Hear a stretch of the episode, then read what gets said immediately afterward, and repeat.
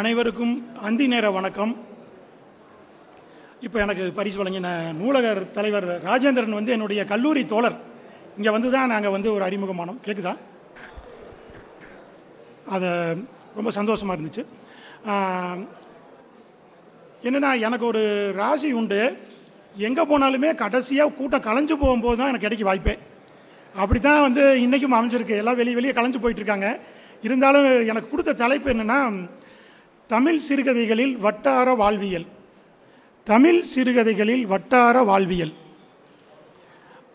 இதுக்கு முன்னால் வந்து ஒன்று சொல்லிக்க விரும்புகிறேன் நான் எந்த மண் சார்ந்த கதைகளை அதிகம் எழுதினேனோ எந்த நிலக்காட்சிகளை நான் அதிகம் பதிவு செய்தோனோ செய்தோனோ அதே மாதிரி எந்த மக்களின் குரலை ஒழிக்க செய்தோனோ என் படைகள் படைப்புகளில் அந்த மண்ணில் நின்று பேசுகிறதுக்கு இது ஒரு பெரிய வாய்ப்பு எனக்கு வந்து சிறுவாணி இலக்கிய விழா கமிட்டியினர் தமிழ்நாடு அரசு நூலக இயக்கம் பள்ளி கல்வி இயக்கம் இவங்க எல்லாம் சேர்ந்து ஒரு வாய்ப்பு கொடுத்துருக்காங்க. முதல்கண் அதுக்கு நன்றியை தெரிவிச்சுக்கிறேன். தமிழ் சிறுகதைகளில் வட்டார வாழ்வியல். முதல்ல வந்து நம்ம இருவேறு வாழ்வியல் முறை வந்து நம்ம முன்னால் இருக்குது ஏன்னா இன்றைக்கி வந்து நகர வாழ்வியல் வட்டார வாழ்வியல் அதாவது கிராம வாழ்வியல். இப்போ நகரம் என்பதே பார்த்தீங்கன்னா ஒரு சில நூற்றாண்டுகளுக்குள்ள தான் இப்போ ஒரு ஐநூறு ஆண்டுகளுக்குள்ள தான் ஒரு நகரம் கட்டமைக்கப்படுது. அதாவது சந்தை நிமித்தமாக வணிக நிமித்தமாக கடைவீதிகள் நிமித்தமாக வந்து முதல்ல வந்து எல்லாரும் கூடுறாங்க. அதிலிருந்து வீடுகள் உருவாகுது. வசதிக்காக வசதி வசதிக்காக. அதுக்கு பிறகு வீதிகள் உருவாகுது. ஒரு நகரம் கட்டமைக்கப்படுது. அதாவது பல்வேறு இன மொழி மதம் எல்லாரும் கலந்து இருக்கிற ஒரு இடமா நகரம் இருக்குது அப்போ நகர வாழ்வியலில் நம்ம வட்டார வாழ்வியலுக்கான கூறுகள் எதுவுமே பெரிதாக இருக்காது. ஏன்னா அதனுடைய எல்லா கலாச்சாரம் பண்பாடு எல்லாமே வேறுபடும். எல்லாருமே இருப்பாங்க அங்கே. வெவ்வேறு தேசங்கள் இருந்து வந்தெல்லாம் வசிக்கக்கூடிய சூழல் இருக்குது இன்னைக்கு. சரி அடுத்து வந்து கிராம வாழ்வியல்.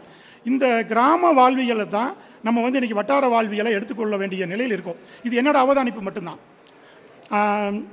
இப்போ வந்து உலகமயமாக்கல் வந்த பின்னால் இப்போ பார்த்தீங்கன்னா நகரத்துக்கும் கிராமத்துக்கும் என்ன வேறுபாடு இருக்குது அப்படின்னா பெருசாக இல்லை.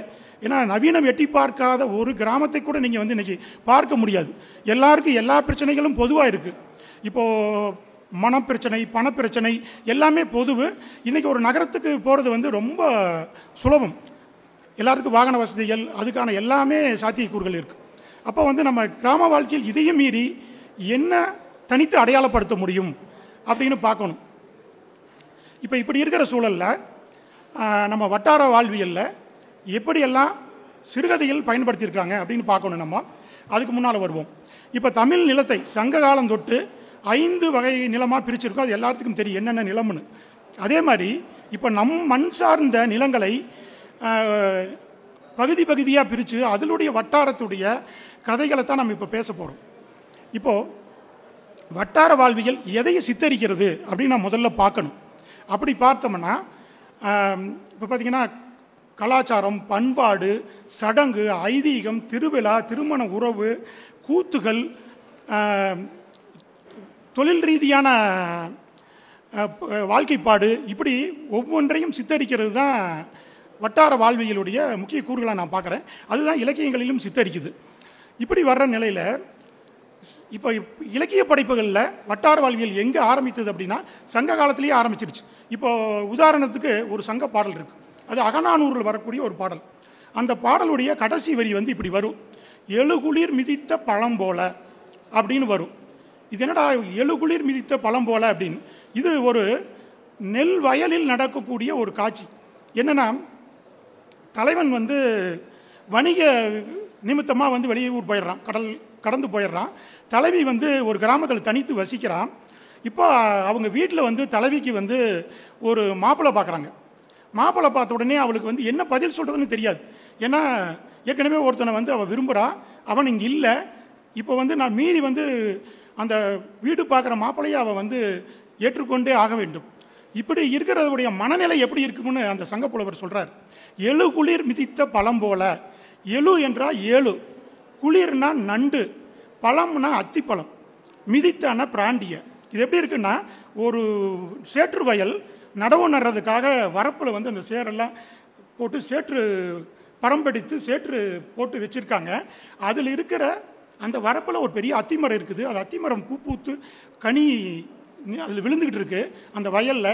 இப்போ இந்த சேற்று வரப்பில் நண்டுகள் வந்து வலை தோண்டி அதில் பதுங்கி இருக்குது இப்போ அந்த நண்டு என்னென்னா மேலிருந்து ஒரு அத்திப்பழம் வந்து அந்த சேற்று வயலில் விழுந்த உடனே ஓடி போய் அந்த பழத்தை வந்து பழத்தில் அத்திப்பழத்தில் எப்பவுமே புழுக்கள் இருக்கும். அதை போய் கொத்துது பிராண்டுது. ஒரே நேரத்தில் ஒரு அத்திப்பழத்தை ஏழு நண்டுகள் பிராண்டுற மாதிரி என் மனநிலை இருக்குது அப்படின்னு தலைவி சொல்கிறான் இதுதான் ஒரு வட்டார வாழ்க்கைக்கான ஒரு முதல் கூறுகளை நான் சொல்கிறேன் எப்படின்னா இது ஒன்றுமே கிடையாது. ஒரு விவசாய வாழ்க்கை வருது. அதில் கதைநாயகி ஒரு தலைவி வர்றாங்க. இது நான் சொல்லலை. அகனானூரில் வர்ற ஒரு பாடல். தமிழ் படிச்சிருந்தீங்கன்னா உங்களுக்கு எல்லாத்துக்குமே தெரியும். இப்படியான ஒரு வட்டார வாழ்வியலை முதன்முறையாக ஒரு படைப்பில் சொன்னவங்க வந்து சங்க புலவர்கள் மட்டும்தான். அங்கேயே ஆரம்பிச்சிருச்சு. இதுக்கடுத்து எல்லாருமே இதிகாசங்கள் எல்லா வகையிலுமே கம்பர் எல்லாருமே சொல்லியிருக்காங்க. சரி வருவோம். நாவலில் ஏற்கனவே வட்டார வாழ்வியல் வந்து ரொம்ப நுட்பமாக பதிவு செஞ்சுருக்காங்க. எப்படின்னா ஆர் சண்முசுந்தரம்னு ஒருத்தர் அவர் வந்து நாகம்மாள் ஒரு நாவலில் தான் முதன்முறையாக வட்டார வாழ்க்கையை வட்டார வாய்மொழியில் உரையாடலாம் வட்டார வாய்மொழியில் வர்ற மாதிரி அது வரைக்கும் செந்தமிழ் தான் பேசுவாங்க. நான் போய்கொண்டிருக்கிறேன் புறப்படட்டுமா? அப்படின்லாம் இருக்கும். அதையே மாற்றி நான் கிளம்புறேன் நான் போகிறேன் இப்படி அந்த கொங்குக்கே உண்டான ஒரு வாய்மொழி வச உரையாடல்களை நாவலில் பதிவு செஞ்சு எழுதினார். அவர் வந்து காங்கேயம் பக்கம் கீரனூர்னு ஒரு ஊர் இருக்குது செல்வநாயகம் கோயில் ஒரு ஃபேமஸு அந்த ஊரில் பிறந்தவர் அந்த ஊரை தான் கலை கதைக்களமாக்கி நாவல் எழுதினார். நாகம்மா தனிவலி அறுவடை இப்படி நிறைய எழுதினார். அந்த ஏன் சொல்கிறேன்னா அந்த ஊர் தான் என்னோட மனைவி ஊர் கூட. அதனால் அந்த ஊர் நல்லா தெரியும். அந்த நாவல் படிச்சுட்டு அந்த ஊர் எல்லாமே நான் பயணம் செஞ்சுருக்கேன். அவர் எழுதின இட்டேரி அவர் எழுதின ஏரிக்கரை எல்லாமே பயணம் செஞ்சுருக்கேன். அப்படி தொடங்கின ஒரு நாவலுடைய வட்டார வாழ்வியல் வந்து நிறையா. இப்போ நான் பேசிக்கொண்டிருக்கிற கணத்தில் கூட ஒரு இடம் இளம் படைப்பாளி வந்து ஒரு வட்டார வாழ்வியலை சித்தரிக்கிற ஒரு நாவல் எழுதிட்டு காத்திருக்கலாம். அந்த அளவுக்கு எழுதப்பட்டுருச்சு. நாவலில். அதிகமாகவே வட்டார வாழ்வியல் எழுதியிருக்கு. எல்லா வட்டாரத்திலையும் இருக்கிற மனிதர்களுடைய உணர்வுகளை வாழ்வியல் முறைகளை மிக நுட்பமாகவே உணவின் வழி வந்து அவங்க சித்தரிச்சிருக்கிறாங்க. விடுங்க நாவல் விடுங்க. அதுக்கடுத்து நாட்டார் வழக்காற்றியல்னு ஒன்று இருக்குது நாட்டார் வழக்காற்றியல்னு பார்த்தீங்கன்னா இப்போ லூர்து வானமாமலை ஆக்கா பெருமாள் கழனியூரான் ஆ சிவசுப்பிரமணியம் ஆஹ், பக்தவச்சல பாரதி இப்படி நிறைய பேர் வட்ட நாட்டார் வழக்காற்றியெல்லாம் பெரிய ஆராய்ச்சி பண்ணி அந்த ஒப்பாரி தாளாட்டு அவங்களுடைய தொன்ம கதைகள் சடங்குகள் கூத்தின் பாடல்கள் இப்படி எல்லாவற்றையுமே தொகுத்துருக்காங்க. இதுலேயும் வந்து என்னென்னா அந்தந்த வட்டாரத்துக்கான வாழ்க்கை மிக மிக மிக தத்ரூபமாக ஒரு காலத்தில் எப்படி இருந்திருக்கும்னு கூட அந்த பாடல் வழி நம்ம அவங்களுடைய கட்டுரையின் வழி வந்து நம்ம அறிய முடியும். இதுலேயும் வட்டார வாழ்வியல் மிக நுட்பமாகவே சித்தரிக்கப்பட்டிருக்கு. அதுக்கடுத்து கவிதையின் வழி. பாரதியாரே கவிதை எழுதிட்டார். மலை பற்றி ஒரு கவிதை எழுதியிருக்கார். வானுக்கும் பூமிக்கான வைக்கோல் பிரின்னு எழுதினார் மலையை. இது பாரதியார் எழுதுனது. அவரே அந்த கவிதையை வந்து மிக நவீனப்படுத்திட்டாரு. அப்படி பாரதியில் தொடங்கின கவிதை வந்து இன்னைக்கு வரைக்கும் கவிதைனா நீங்கள் இல்லை நீங்கள் இதில் உட்காந்துருக்கீங்களே எவ்வளோ பேர் கவிதை எழுதுறீங்கன்னா ரொம்ப தொண்ணூறு சதவீதம் விழுக்காடு பேர் கவிதை எழுதுவீங்கன்னு தான் நினைக்கிறேன். அது கல்லூரி காலத்தில் எல்லாருமே கவிதை எழுதுறது தான். அது நவீன கவிதைகள் இப்போ நிறைய எழுதிட்டு இருக்கிறாங்க கவிதைகள் வந்து வட்டார வாழ்விகளையும் ஆங்காங்கே கோடிட்டு சித்தரிக்கிற சித்தரிச்சிருக்கிறாங்க. கவிதையும் வருவோம் விட்டுருவோங்க அதுக்கடுத்து வருவோம் சிறுகதைகளில். இப்போ சிறுகதைகளை நம்ம கொங்கு மண்டலத்திலிருந்தே வருவோம். கொங்கு மண்டலத்தில் எனக்கு முன்னோடிகளான நிறைய பேர் வட்டார வாழ்வியலை தத்துருவமாக தன்னுடைய படைப்பின் வழி வந்து எழுதியிருக்காங்க. இப்போது எங்கள் ஊரில் ஒரு சடங்கு இருந்தது. நாற்பது வருடங்களுக்கு முன்னால். நான் சின்ன வயசாக இருக்கும்போது இப்போ அது வழக்கொழிஞ்சிடுச்சு என்னென்னா முனி விரட்டு அப்படின்னு நான் ஒரு கதை எழுதியிருக்கேன் சிறுகதை. அது வந்து முனி விரட்டு. அந்த முனி விரட்டு என்னென்னா இப்போ நிறைய பேர்த்துக்கு தெரியாது. ஒரு கிராமத்தில் ஒரு ஓரமாக முள்ளுக்குள்ளே ஒரு சாமி இருக்கும். சின்ன இவ்வளவு தான் இருக்கும் அந்த சாமி. அது முனிய பிச்சி அப்படிம்பாங்க. அது வருஷத்துக்கு ஒருக்கா மழையெல்லாம் பெய்யலினா அதை சுத்தம் பண்ணித்தி முனி முனியை பிச்சி சாட்டுதுன்னு சொல்லி சொல்லுவாங்க. அப்போது முனி விரட்டு என்ன அப்படின்னா அங்கே ஒரு பூசாரி இருப்பார். அவர் எட்டு நாள் ஏழு நாள் விரதம் இருந்து அந்த முனியாவே அன்று இரவு வந்து மாறிடுவார். எப்படின்னா ஆட்டுக்குடல் மாலையெல்லாம் போட்டுருவாங்க. அவர் ஒரு வெறி கொண்டு அந்த ஊரை சுற்றி வருவார். அப்போ வந்து குழந்தைகள் பெண்கள் வயதானவர்கள் இவங்க எல்லாருமே வீட்டுக்குள்ளே அடைஞ்சிக்கணும் கதவை சாத்திக்கணும். இப்போ இவரை வந்து கைத்தில் கட்டிடுவாங்க இளைஞர்கள்லாம். அந்த ஊர் இளைஞர்கள்லாம். அவர் வந்து அந்த ஆக்ரோஷமாக காபு வாங்குறதுக்காக ரத்த வெறி எடுத்து கோழி குஞ்செல்லாம் கடிச்சு கடிச்சு வீசுவார். அப்படி அந்த இரவு நேரத்தில் ஊருக்குள்ளே அப்படியே சுற்றுவார் அவர் கயிறு கட்டி இழுத்துக்கிட்டே இருப்பாங்க. அது வெறியாக ஒவ்வொரு வீட்டுக்கும் ஒவ்வொரு தெருவழியாகவும் போய்க்கிட்டே இருக்கும். அந்த முனி அந்த பூசாரி முனியாவே மாறியிருப்பார். அப்படியான ஒரு முனி விரட்டு. அது என்னென்னா ஊரில் இருக்கக்கூடிய துர்சக்தியிலலாம் விரட்டுறது தான் அந்த முனி தான் விரட்டுது. ரத்தத்தை குடிச்சு காவு வாங்க போகுது அப்படிங்கிற மாதிரி ஒரு பயம் இருக்கும்.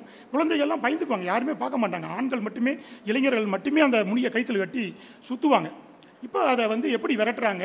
அதுக்கு முன்னால் அதை அவர் எப்படி அந்த பூசாரி இயல்பாக மாறுறாரு? அப்படிங்கிறது ஒரு பெரிய சடங்கு. இது ஒரு கூத்து மாதிரி அது. ஒரு அடவு கட்டி அது வந்து அவர் நிற்பார் அந்த பூசாரி. இது நான் முனிவர்கிட்ட ஒரு கதையை எழுதினேன். ஏன் சொல்கிறேன்னா இதில் ஒரு கூத்தோடு சேர்ந்த ஒரு நம்ம சடங்கோடு சேர்ந்த மண்ணோடு சேர்ந்த ஒரு வாழ்வியல் முறையோடு சேர்ந்த வட்டார வாழ்க்கை இதில் இருக்குது இது ஏன் கதை மட்டும் சொல்லி உதாரணத்துக்காக இது சொன்னேன். இப்போது வட்டார வாழ்வியல் அப்படின்னா தமிழ் மொழி பேசக்கூடிய நம்ம மண்ணில் எத்தனையோ வந்து நிலங்கள் இருக்குது ஒவ்வொரு நிலத்தில் வந்து மண்ணை பார்த்தீங்கன்னாவே நிறைய பாகுபாடு இருக்குது கரிசல் மண் வண்டல் மண் புறம்பு மண் செம்மண் களிமண் இப்படி நம்ம வந்து நிறைய மண் இருக்குது பாறைகளில் கரும்பாறை செம்பாறை இப்படி இருக்கும். காற்று மழை வெயில் எல்லாம்லேயுமே ஒவ்வொரு வித்தியாசம் இருக்குது பருவநிலையில் காற்று காலம் மழைக்காலம் பருவமழைக்காலம் பனிக்காலம். இலையுதிர் காலம் இலை துளிர்க்கும் காலம் கார்மலை காலம் இப்படி நிறைய சொல்ல முடியும். இப்படி இது நம்ம கொங்கு வட்டாரத்திலேயே அப்படி இருக்குது அப்படின்னா இன்னும் ஒவ்வொரு வட்டாரத்திலையும் இது மாதிரியான கூறுகள் நிறையா இருக்குது பறவைகள் ஊர்வன விலங்குகள் மிருகங்கள் வளர்ப்பு மிருகங்கள் எல்லாமே கொஞ்சம் கொஞ்சம் மாறுபாடு இருக்குது இப்போது முதல்ல கொங்குல ஆரம்பிப்போம். கொங்குல சிறுகதைகள் யார் மிக தத்ரூபமாக நுட்பமாக இது பண்ணார் அப்படின்னா முதல்ல சிறுகதையை நம்ம எங்கிருந்து வருவோம் அப்படின்னா முதல்ல புதுமைப்பித்தன் நம்ம வந்து முதல் நவீன சிறுகதையை நம்ம ஏற்றுக்கிறோம் புதுமைப்பித்தன் தான் ஒரு சிறுகதை ஆசிரியராக நம்ம வந்து அதுக்கு முன்னால் பாரதியார் எழுதியிருக்காரு பாவேசு ஐயர் இப்படி நிறையா சொன்னால் கூட புதுமைப்பித்தனில் தான் வந்து முதல் சிறுகதை ஆசிரியராக நான் ஏற்றுக்கிறோம் அதுக்கு பின்னால் மணிக்கொடி காலம். அதில் நிறைய பேர் எழுதுகிறாங்க இப்படி வந்த சிறுகதையில் கு. அழகிரிசாமி தான் முதல்ல வந்து அன்பளிப்பு ராஜா வந்திருக்கிறார் போன்ற கதைகளில் கொஞ்சம் வட்டாரத்தை கலந்து தன் கதையில் சித்தரிச்சார். அதுக்கடுத்து அதன் தொடர்ச்சியாக தான் கி. ராணா ராஜநாராயணன். இவர் ஒரு கரிசல் பூமியிலிருந்து எழுதினார். கி. ராஜநாராயணுடைய தொண்ணூறு சதவீதம் விழுக்காடு கதைகள் வட்டார வாழ்வியலை பிரதிபலித்த கதைகள் தான் இப்போ கீராவில் இருந்தால் நம்ம எடுத்துக்கணும் வட்டார வாழ்க்கையை. அவர் எப்படி எழுதினார் அப்படின்னா அவருடைய நிறைய கதைகள் இருக்கும் இது கரிசல் பூமியில். கரிசல் பூமியில் கீராஜ் ஆரம்பித்த அந்த மண்ணோட கதை வந்து அதுக்கடுத்து தொடர்ச்சியாக பூமணி எழுதினாரு சோ தர்மன் எழுதினாரு கோணங்கி எழுதினாரு சா தமிழ்ச்செல்வன் எழுதினாரு எஸ் ராமகிருஷ்ணன் எழுதினார். இன்னைக்கு வரைக்கும் வந்து உதயசங்கர் எழுதிட்டு இருக்காரு. இன்னும் வந்து இன்னைக்கு வரைக்கும் நிறைய பேர் எழுதிட்டு இருக்காங்க. நான் பட்டியலை முழுக்க ப சொல்லலை சும்மா கோடிட்டு காட்டுறேன். ஏன்னா நிறைய பேர் விட்டுருக்கோம். அது அதனால் நீங்கள் எடுத்துக்க வேண்டியதுதான். இப்போது இதில் வந்து கீராஜனோட நாட்காலின்னு ஒரு கதை இருக்கும். ஒரு சின்ன கதை. இந்த நாட்காலி பார்த்தீங்கன்னா அந்த ஊரில் முத முதல்ல ஒரு வீட்டில் நாட்காலி செய்கிறாங்க அன்னைக்கு வந்து ஒரு பெரிய பெரிய காரியமாயிருது அந்த ஊரில். அந்த பெரிய காரியத்துக்காக என்ன பண்ணுறாங்கன்னா வந்து நாட்காலி கேட்குறாங்க எதுக்குன்னா சவத்தை குளிப்பாட்டுறதுக்கு. புது நாட்காலி இப்போ அது கொடுக்க வேண்டிய சூழல் வருது. இப்படி அந்த நாட்காலி அதுக்கு பிறகு இப்படியே போயிட்டே இருக்குது அப்புறம் அந்த குடும்ப தலைவன் ஒரு நாள் பார்த்துட்டு அதுக்கே கொடுத்துட்றாரு நீ அந்த நாட்காலியை வச்சுக்க. இது எழுபதில் நடக்கிற ஒரு கதை.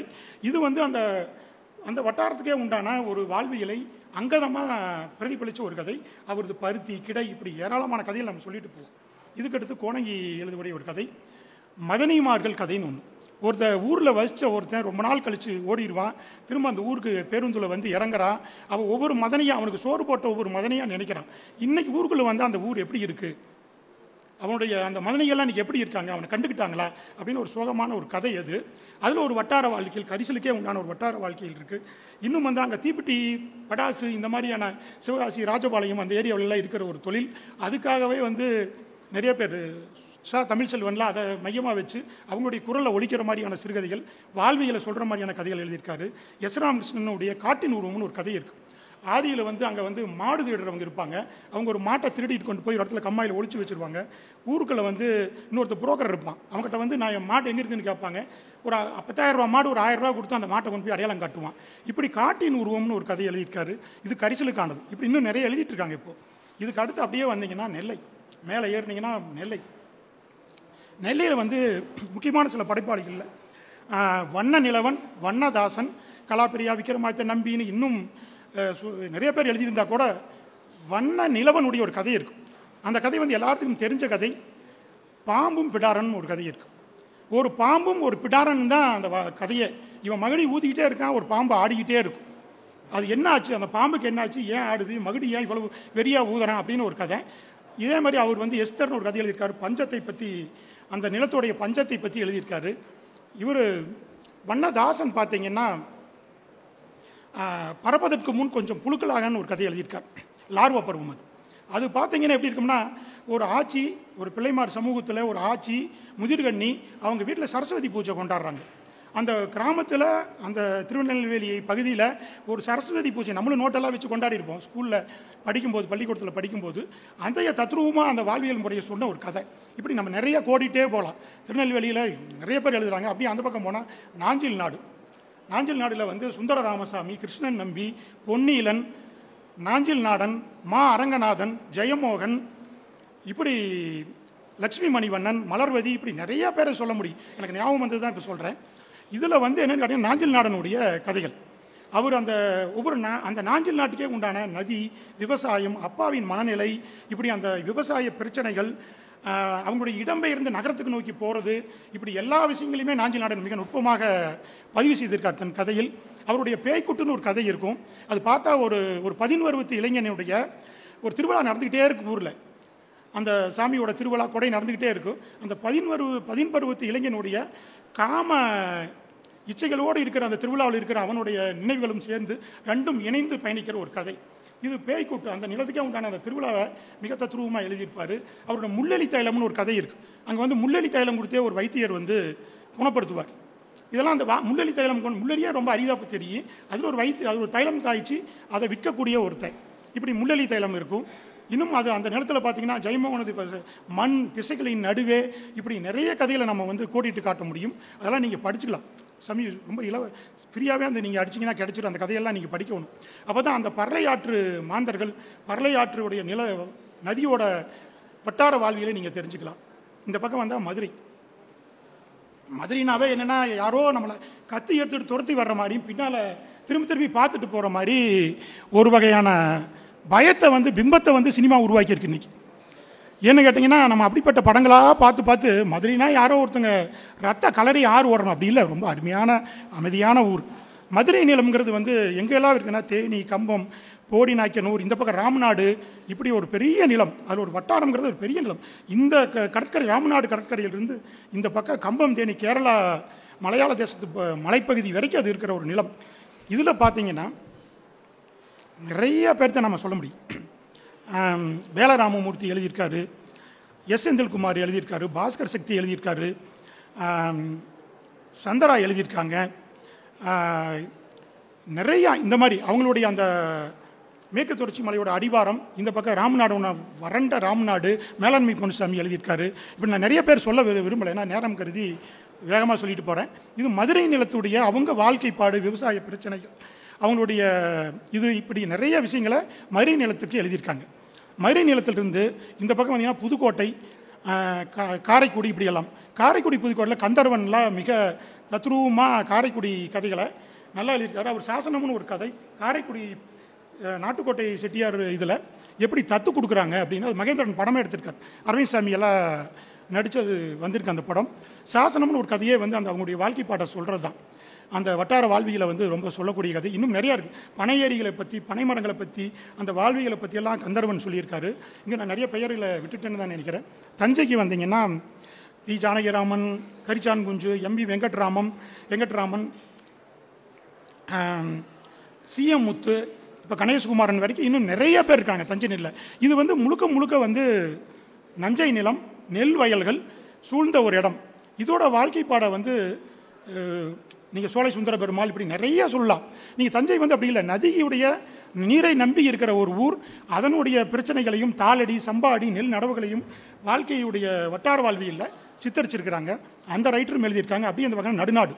நடுநாடுனாவே பிரபஞ்சன் இமயம் கண்மணி குணசேகரன் பாவண்ணன்.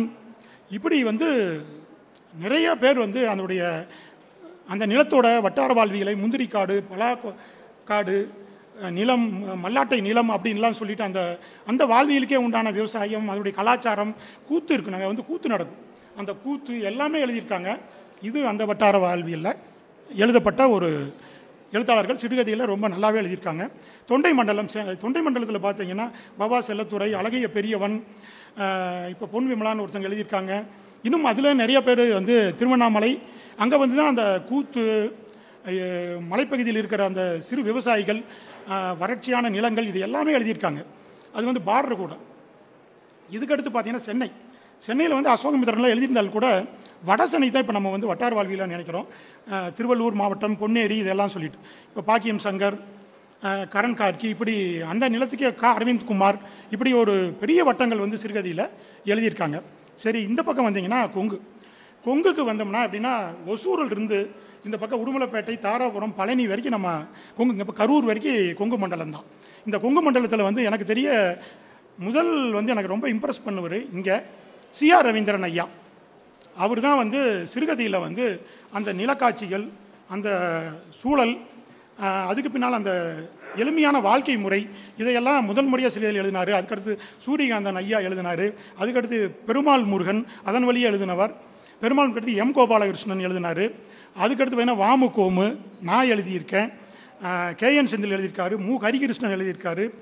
இந்த பக்கம் போனீங்கன்னா சஞ்சீவ் கோவிந்தன் ந- ஆதவன் தீச்சன்யா பா. வெங்கடேசன் இப்படி குணா கந்தசாமி காசி சிவகுமார் இந்திரா இப்போ சு. வெங்குட்டுவன் இன்னும் வந்து இப்போ கரிமல்லாம் சொன்ன மாதிரி அந்த எழுத்தாளர்களும் மிக நுட்பமாக அந்த வட்டார வாழ்விகளை அதனுடைய மண் சார்ந்த கதைகளையும் எழுதிட்டு வர்றாங்க. சரி இப்போ இதை எல்லா வட்டங்களையும் நான் ஒரு மாதிரி சுருக்கமாக சொல்லிட்டேன். எனக்கு டைம் இல்லாதனால. இப்போது ஒரு வட்டார வாழ்வியலை ஏன் நம்ம வந்து அவதானிக்கணும் எழுதணும் அப்படின்னு வருவோம். ஏன்னா வட்டார வாழ்வியல் மட்டுமே தான் வாய்மொழிகள் கதைகள் வழியாகவும் வாய்மொழி உரையாடல்கள் வழியாகவும் மொழி வளம் சேர்க்குது. ஏன்னா வட்டார வாழ்வியலில் மட்டும்தான் புலங்கு சொற்கள் நிறையா இருக்குது அந்த புலங்கு சொற்கள் தான் பின்னால் வே தமிழுக்கு வேர் சொற்களாக மாறுது. அந்த வேர் சொற்களாக மாறின பின்னால் தான் மொழி வளர்ச்சி அடையும். எப்பவுமே ஒரு படைப்பாளி வந்து தனக்கு தன் படைப்பின் வழி வட்டார மொழியில் வட்டார வாழ்வியலை பிரதிபலித்த கதைகளை நிறைய எழுத வேண்டும். அது கடினமான விஷயங்கள். எளிமையாக வந்து ஆஃபீஸ் போன அலுவலகம் போனேன் வீட்டுக்கு வந்தேன் எழுதிட முடியாது. அவங்களுடைய வாழ்க்கையை நம்ம அணுகி பார்க்கணும். ஏன்னா இப்போ நகர வாழ்க்கை தான் நம்ம எல்லாத்துக்குமே இருக்கும் அதை ஏன் எழுதணும்னா அவங்களுக்கு இருக்கிற பெரிய சவாலே அந்த வட்டார வாழ்க்கை எழுதும்போது தான் அவங்களுடைய வேர் சொற்கள் வந்து நமக்கு கிடைக்கும். அந்த வேர் சொற்கள் தான் பண்டிதர்கள் முனைவர்கள் ஆராய்ச்சி மாணவர்கள் இவங்க வந்து ஆவணப்படுத்துவாங்க. அப்போ வட்டார வாழ்வியலை நம்ம வந்து எழுத வேண்டிய சவால் நமக்கு உள்ள எழுத்தாளர்களுக்கு இருக்குது. தொடர்ந்து வட்டார வாழ்வியலை இளம் படைப்பாளிகள் எழுத வேண்டும் என கேட்டுக்கிறேன். இப்போ எனக்கு கொடுத்த டைம் முடிஞ்சிடும் நினைக்கிறேன். இந்த அவகாசத்தை இந்த வாய்ப்பு கொடுத்த எல்லாருக்கும் நன்றி கூறி விடைபெறுகிறேன்.